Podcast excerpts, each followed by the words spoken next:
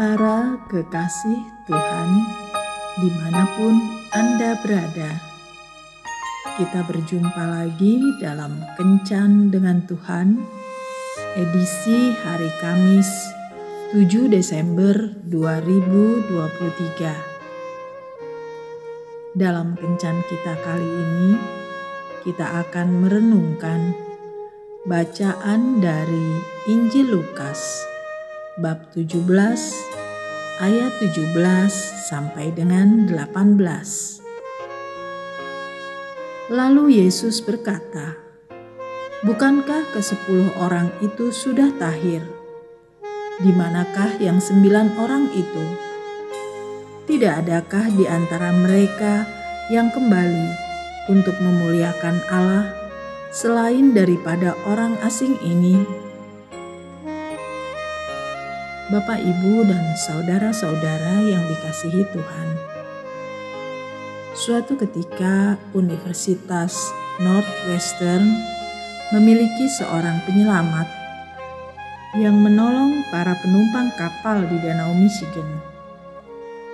Pada tanggal 8 September 1860, sebuah kapal mengalami kesulitan di dekat kampus itu dan seorang mahasiswa bernama Edward Spencer sendirian menyelamatkan seluruh penumpang yang berjumlah 17 orang itu. Apa yang dilakukannya dalam peristiwa itu secara permanen merusak kesehatannya dan mengakibatkan ia menjadi tidak mampu melanjutkan studinya. Beberapa tahun kemudian, ketika ia meninggal, tidak seorang pun dari ke-17 orang yang dia selamatkan kembali untuk berterima kasih kepadanya. Dalam bacaan hari ini diceritakan bahwa ada 10 orang kusta yang datang menemui Yesus.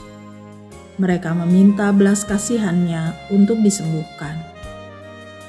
Yesus menyuruh mereka memperlihatkan diri kepada imam-imam namun sebelum mereka sampai di tengah jalan, mereka sudah tahir semua. Tapi sayangnya, hanya ada satu orang, yaitu orang Samaria, yang kembali pada Yesus untuk mengucapkan terima kasih. Kesembilan orang lainnya lupa dan tidak pernah kembali.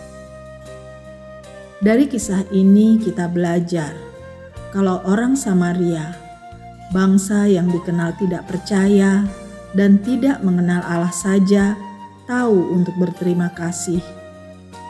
Tidak melupakan orang yang sudah menyembuhkannya. Kita, anak-anaknya, seharusnya bisa melakukan hal yang lebih baik dari itu.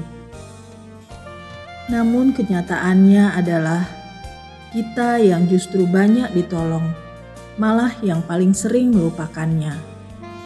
Kita hanya mengucapkan terima kasih satu kali, lalu ketika masalah datang, kita benar-benar tidak ingat lagi bagaimana Allah sudah menolong dan memberkati kita.